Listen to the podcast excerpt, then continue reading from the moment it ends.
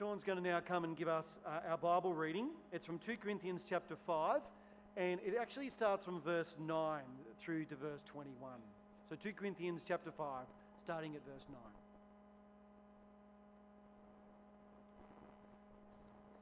I'll be reading from the NIV version, 2 Corinthians 5, verses 9 to 21. So we make it our goal to please Him, whether we are at home in the body or away from it. For we must all appear before the judgment seat of Christ, so that each of us may receive what is due us for the things done while in the body, whether good or bad.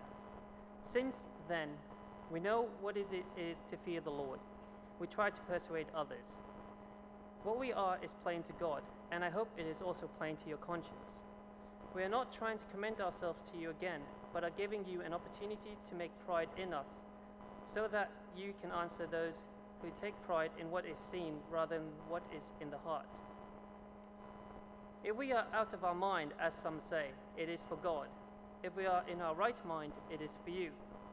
For Christ's love compels us, because we are convinced that one died for all, and therefore all died. And he died for all, that those who live should no longer live for themselves, but for him who died for them and was raised again. So, for, so from now on, we regard no one from a worldly point of view. Though we once regarded Christ in this way, we do so no longer.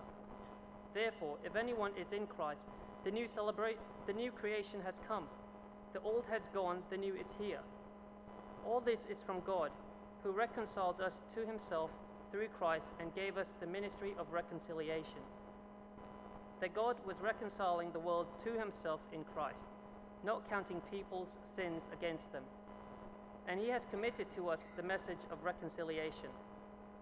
We are therefore Christ's ambassadors, as though God were making his appeal through us. We implore you on Christ's behalf be reconciled to God.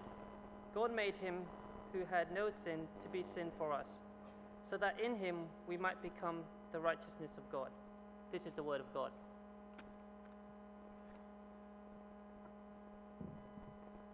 Please excuse me. I think I'll move it a little bit to the center.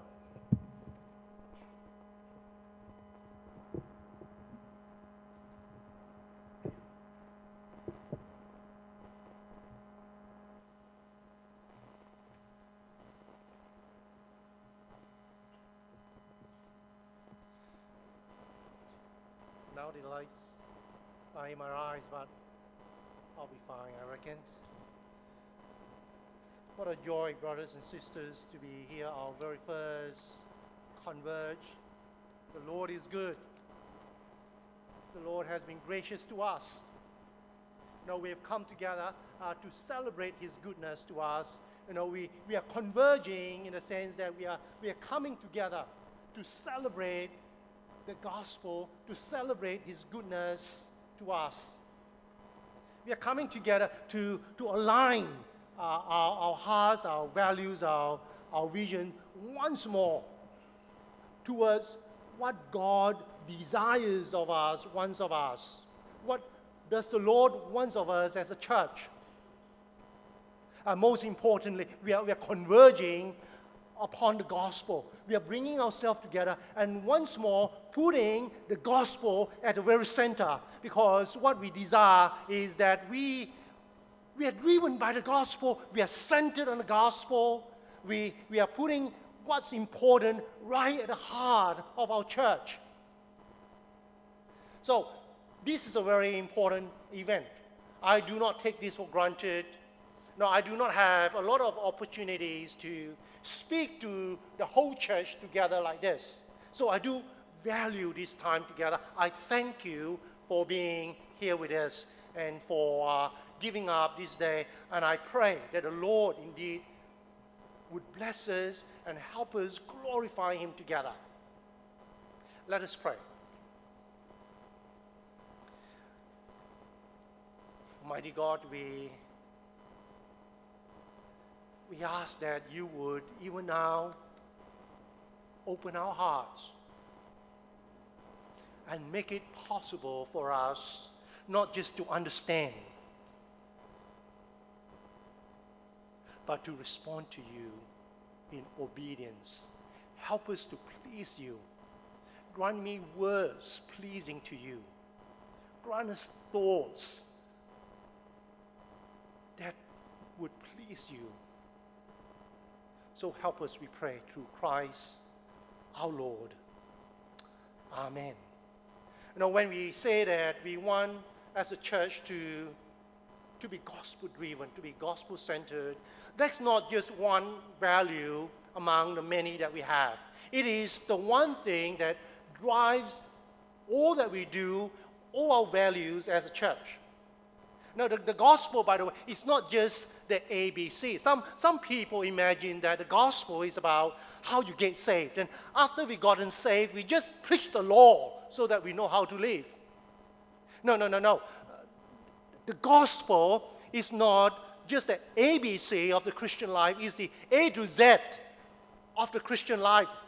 It is not just about how to get saved, it is the means by which God transforms us. When Paul says the gospel is the power of God unto salvation, he has more in mind than how we get saved. The rest of Romans talk about a, a gospel transformation. It is God's power to change us deeply and profoundly. It is the power of the Holy Spirit itself at work in our hearts as He opens our hearts to, to, to know the gospel and to believe in the gospel. D.A. Carson's uh, once said these words One of the most urgently needed things today is a careful treatment of how the gospel, biblically and richly understood, ought to shape everything we do as a church, all our ethics and all our priorities. And that's what precisely we want to do. We want to converge again upon the gospel and consider how that impacts our thinking, our priorities, our visioning as a church. We must be centered upon the gospel. The gospel stands apart as of first importance, the Apostle Paul says. For what I receive, I pass on to you as of first importance that Christ died for our sins according to the scriptures, that he was buried, that he was raised on the third day according to the scripture. It is of first importance. The gospel is not just one of many teaching or doctrine. It is of such importance that Paul once says that when I was with you, I resolved to be ignorant of other things. I, I resolved, in fact, to know nothing while I was with you except Jesus Christ and Him crucified. You can't go beyond the gospel. You can go and unravel the gospel and apply the gospel to all our life. The day Cornerstone go beyond the gospel and say we need to go on to something more deep and more spiritual, we would have lost our way because there's nothing deeper, nothing more profound than the gospel. We'll spend a whole eternity unraveling that, leading us to praise and worship of God. The, the passage we read, what a powerful passage, wasn't it? It is one, one portion of scripture I want to commit to memory and to meditate upon the rest of my life. And I commend that passage to you for that purpose. That we would meditate upon it often. In that passage, uh, Paul demonstrates how, how the gospel shapes everything, our, our, our life, our, our ministry, our motivation. Uh, I'm just going to make three broad points about this, about how that gospel centeredness works in this particular passage. How, first of all, it shapes our living. You know, Paul makes a point that the gospel changes us deeply, the Spirit shapes us deeply, by changing our heart. He changes us from the inside out. You know, the gospel doesn't work at the very core of our being. The world is very taken by appearance. People are obsessed about personal image. We make self promotion an art form. You know, even among Christians, you know, when someone come up on stage, we want to make a great deal about how great how wonderful that person is, how great a leader I am. Know, I want to tell you story after story about how great I am, about, about what I do uh, in ministry. But Paul says, no, no, no, no. You know, what's the big deal? What we want to make the big deal is the gospel, because by the gospel, God changes us uh, from the inside out. And this is the message we, we speak plainly to you constantly. We do not rate people according to what they say about themselves in the social media. I mean, what is basically Facebook about? What's social media about? It's basically self promotion. It's basically telling people who we are and what we do and what we eat and what we see and where we went. Now, against all this obsession about self, Paul draws us to the gospel and says that the gospel changes us in such a way, it is the way by which the Spirit in effect the new creation in us. If anyone is in Christ, the new creation has come. The old has gone, the new is here. Now, God who would make all things new, all creation new one day, has begun the work in you who believe. And our, our whole life is now orientated towards that future. In Christ, God totally restructured our life. You know, completely changing the entire fabric of our thinking our desiring, our willing, and our feeling. And that's what it means that our life is now uh, shaped by the gospel. Uh, that, that gospel is effecting in us nothing less than God's new creation. And we see that among ourselves, don't we? How God changes people, how God effect in us that transformation through the gospel. You know, if if we could have an evening together, I would so want to see and hear story of God's grace in your life. How God changed you. And I know there are many, many among us who have story of that nature. A couple of weeks ago, we were up in northern Thailand. We met a guy that we've known for a couple of years. His name's Vinay. You know, he, you know, he, he was a gangster. And not just a gangster, he was the enforcer of a brutal gang. And when I asked, Have, have you killed pe- people before? He, he smiled and smirked. He heard the gospel. And now he, he, he comes down to the James O. Fraser Center whenever he could to learn. And he would go to villages to preach the gospel. And when he went to villages to preach the gospel, people were amazed. They said, What? What's going on? This is the man we were terrified of. He was the standover man, and now he's talking about the love of God. What's going on? And he could preach the gospel of God to them. And the transformation is deep and profound. He told me, Look, yes, we, would you go with me one day to the prisons over in Thailand. There are people there who need to hear the gospel, he says. And, and God can change them as he has changed me. And I tell you, he said, look, CS, he, he, he seemed to think that I, I will, I'll be uh, appalled or amazed that in a lot of these prisons are Westerners. He said some of these prisons has lots of Westerners, and, and they need to hear the gospel. Now, when we hear a story like that, we say, how amazing. What an illustration of the power of God. You know, brothers and sisters, for every one of you who live the Australian dream, who, who, who went through wonderful schooling opportunities here and, and had a great job, and you heard the gospel, and you turn around and say, I believe in Jesus. I no longer live for myself. I want to please Jesus. That is as big a miracle as the one we saw in Thailand. You know why?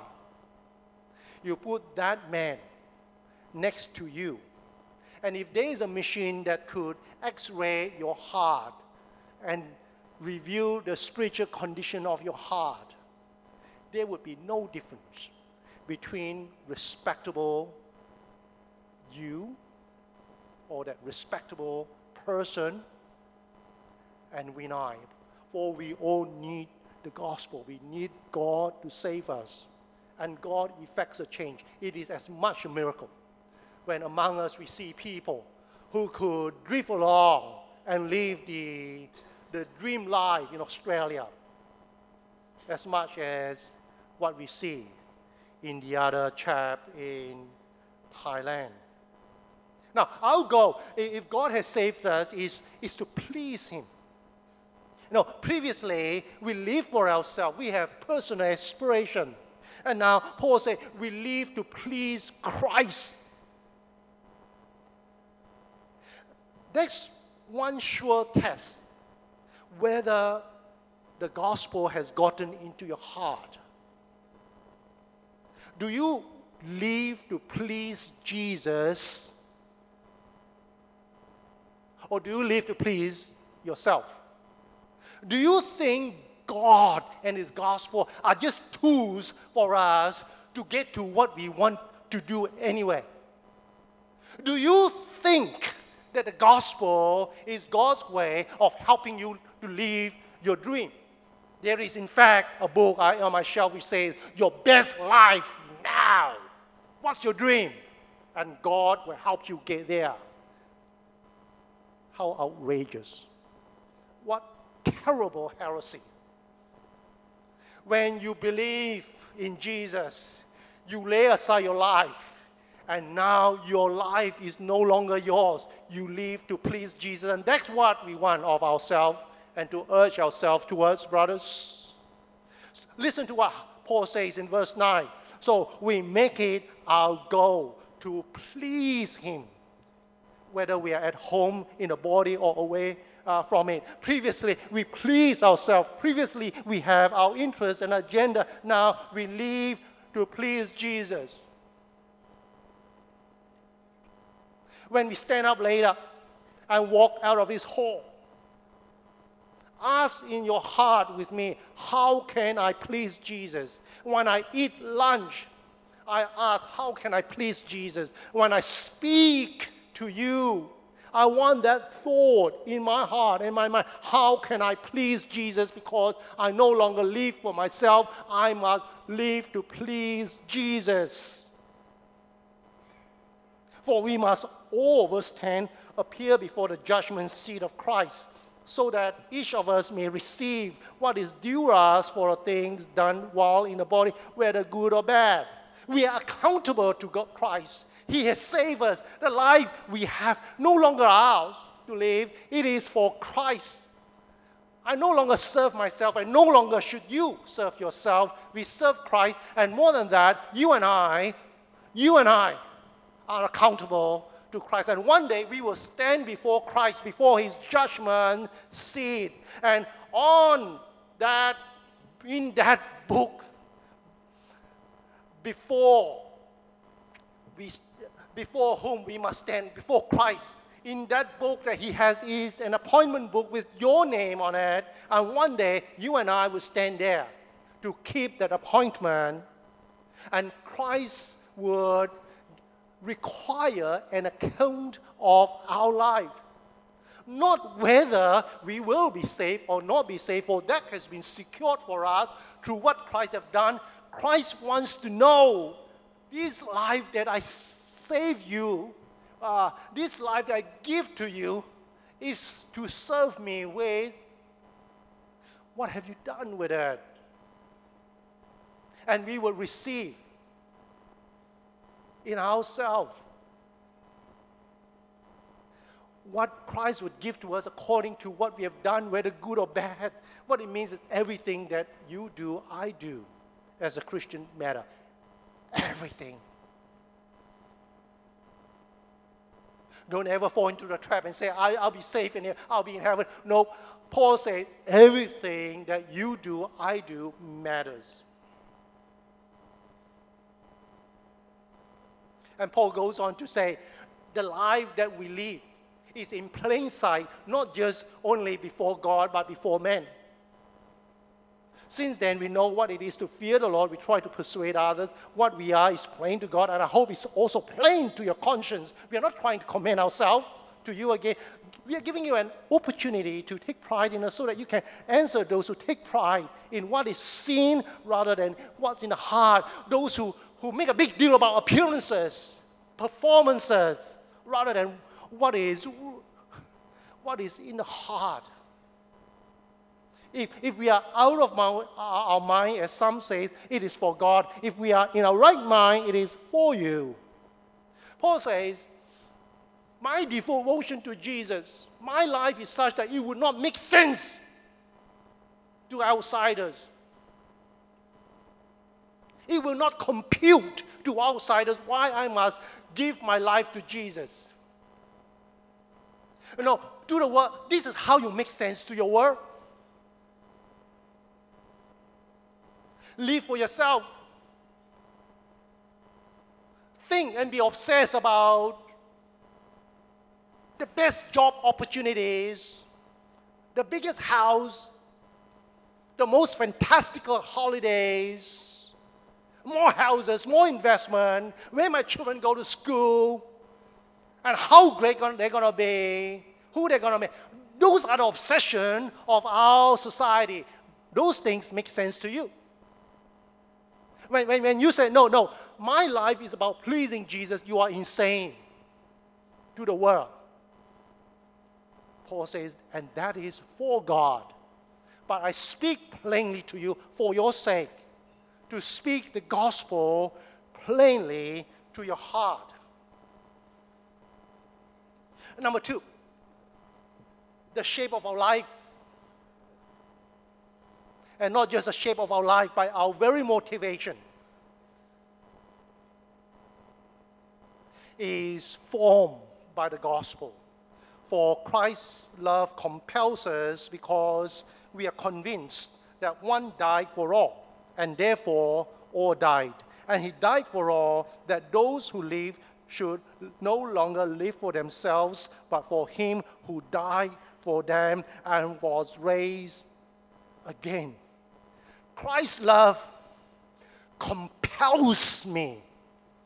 It drives me. It takes me and make me a captive of Christ so that I now follow Christ and enthralled by his love for me. I am the one who is like the man who was love struck, who saw beauty, who saw love, and I could not but be compelled by the love, and I am attracted to it. I'm driven by it, and it shapes me. Many years ago, there is this man, Count Nicholas Zinzendorf, born 1700 in Dresden.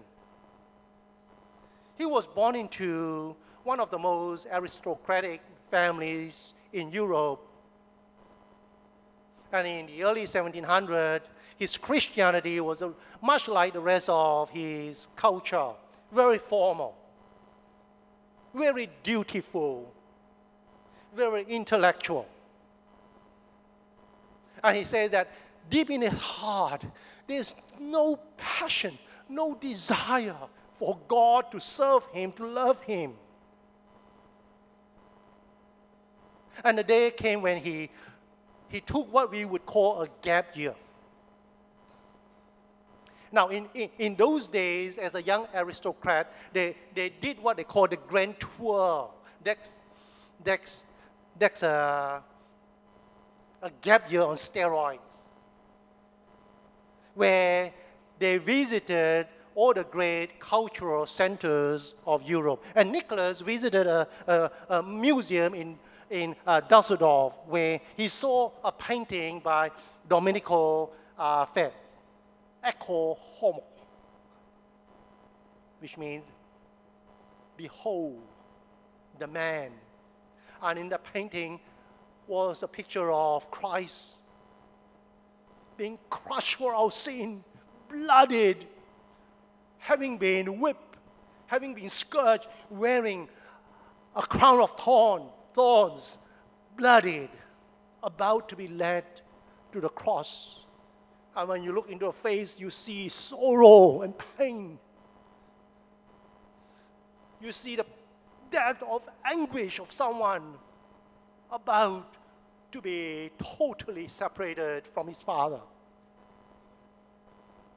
And at the bottom of the picture are these words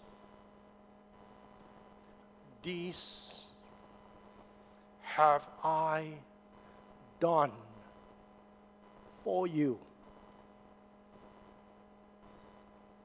And Nicholas' heart was drawn back to the gospel, not just at a hit level, but God engages his heart as well with the gospel and changed him. He was so deeply affected by the love of God in Christ for him that at that moment he totally dedicated and surrendered his life to Jesus. And he started one of the greatest missionary movements in history that resulted in the preaching of the gospel in far places, and not just that, in the renewal of the Christian churches all over Europe. And he wrote a song that we sometimes mistakenly think was written by John Wesley. It was not written by John Wesley, it was translated by John Wesley. And these are the words of that hymn that we sometimes sing among ourselves. And the words say, Jesus, thy blood and righteousness, my beauty are my glorious dress, midst flaming words in these arrayed, with joy shall I lift up my head, bold shall I stand in thy great day. For who Lord to my charge shall I lay, fully absolved. Through this I am from sin and fear, from guilt and shame. The holy, meek, unspotted Lamb, who from the Father's bosom came, who died for me, even me to atone now for my Lord and God I own. Lord, I believe thy precious blood, which at the mercy seat of God forever doth for sinners plead, for me, even for my soul was shed.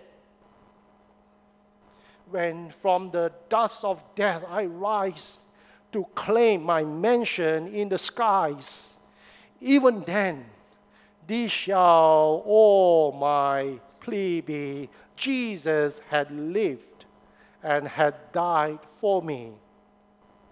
Jesus, the endless praise to thee, whose boundless mercy had for me, for me a full atonement made, an everlasting ransom paid. Those are the words that change or reflect the change in a life confronted with the gospel of Christ. The result of which started a movement of the gospel rarely seen in history.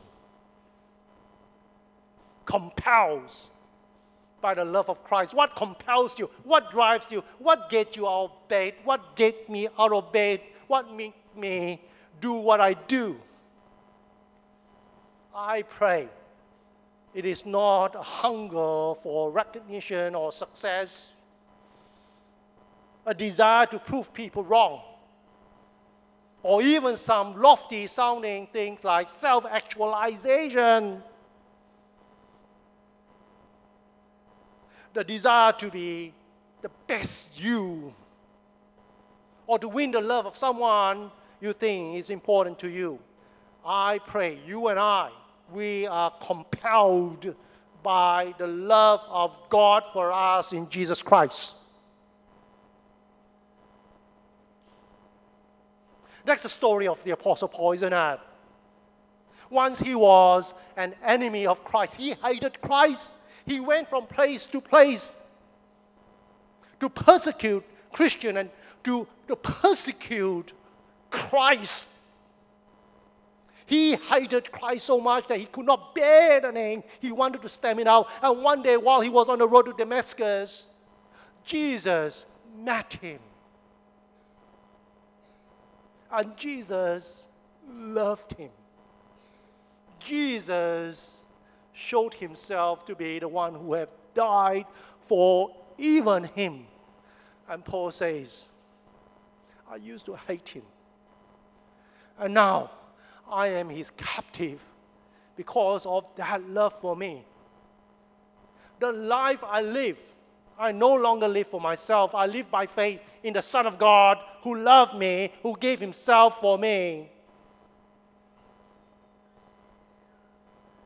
And that's what the love of God does to you. If you understand what God in Christ have done for you and for me to save me out of enmity into sonship. That's a compulsion of love. Finally,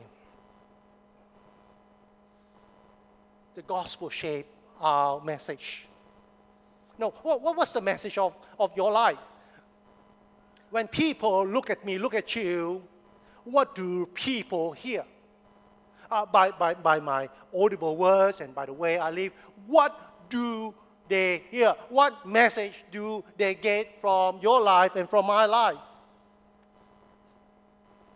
Listen, Paul says, all this is from God who reconciled us to himself to Christ and gave us the ministry of reconciliation that God was reconciling the world to himself in Christ, not counting people's sins against them. And he has committed to us the message of reconciliation. We are therefore Christ's ambassadors, as though God were making his appeal to us. We implore you on Christ's behalf be reconciled to God. God made him who had no sin to be sin for us, so that in him we might become the righteousness of God. He was without sin, God made to be sin. So that you and I, who is without righteousness, might be conferred the righteousness of Christ Himself. What a glorious gospel! Christ, our substitute, the result of which Paul says our sins are no longer counted against us. Our sins are no longer counted against us. No, if you could but get a deeper sense of that, if I could, I would come to this place with joy and go out of this place with praise on my lips because now my sins are not counted against me through Christ. And you and I must proclaim that message. We are Christ's ambassador, God's ambassador. We have been sent to this world, we have been left upon this world with a mission as the ambassadors of God. We are not here to do our business. We are here for the king's business. And the king's business is this you are to proclaim that message. Christ has died for our sin, and God is reconciling people to himself through Christ. And this is given to all who believe. And what a great ministry to have. A few days ago, I was reconnected with an elder of my church where I grew up many years ago. He was my elder and my preaching elder uh, in the 70s. And I wrote to him and said, Frederick, I want you to know that because you preached the gospel, you taught me the gospel. Frederick, because you invested in my life, the gospel continued to bear fruit half a world away. And as a result of which, the gospel also continue to bear fruit in other parts of the world who have heard the gospel through our ministries. Your labor in the Lord is not in vain. I know that man in the 70, in his 70s, and I know he was deeply moved. And he said, I am humbled. I am grateful. That ministry is a ministry of being ambassadors of God to preach the gospel, to teach the gospel into people's life. And that's what Cornerstone is about when we plant churches. It is about the proclamation of the gospel. And so, whether we at Strathfield, Concord, uh, Homebush Bay, or wherever, that is Eastwood, when, when, when we preach the gospel, we are doing nothing less than the king's business. We are not just saying it, we are appealing to people. We are urging people be reconciled to God. It is not just teaching, hey, knowledge. We are appealing to the heart that God, through Christ, has sent his Son so that anyone who believes in him would not perish but have eternal life, be reconciled to God. Today, you and I must have in our hearts, our mind, people that we are speaking the gospel to. You must do that. I must do that because that's what pleases Christ. That's what it means to be ambassadors of Christ. One day we'll see his face. One day we'll stand before Christ. And I pray that when that happens, we would hear those words Well done, you good and faithful servants. Let us pray.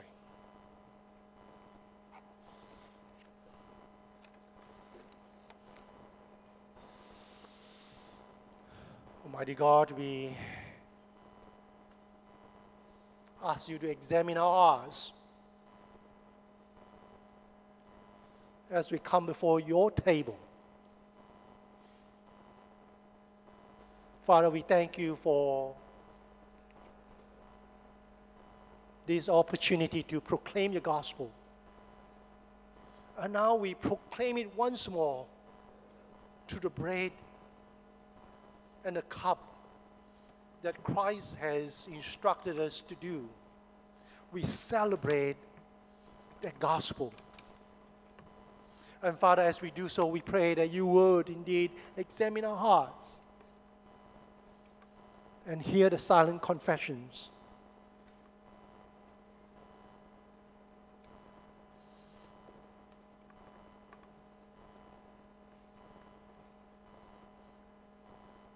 And in Christ, Father, we take hold of the pro- promised forgiveness of sin to those who would come to you to Christ and who would confess our sins.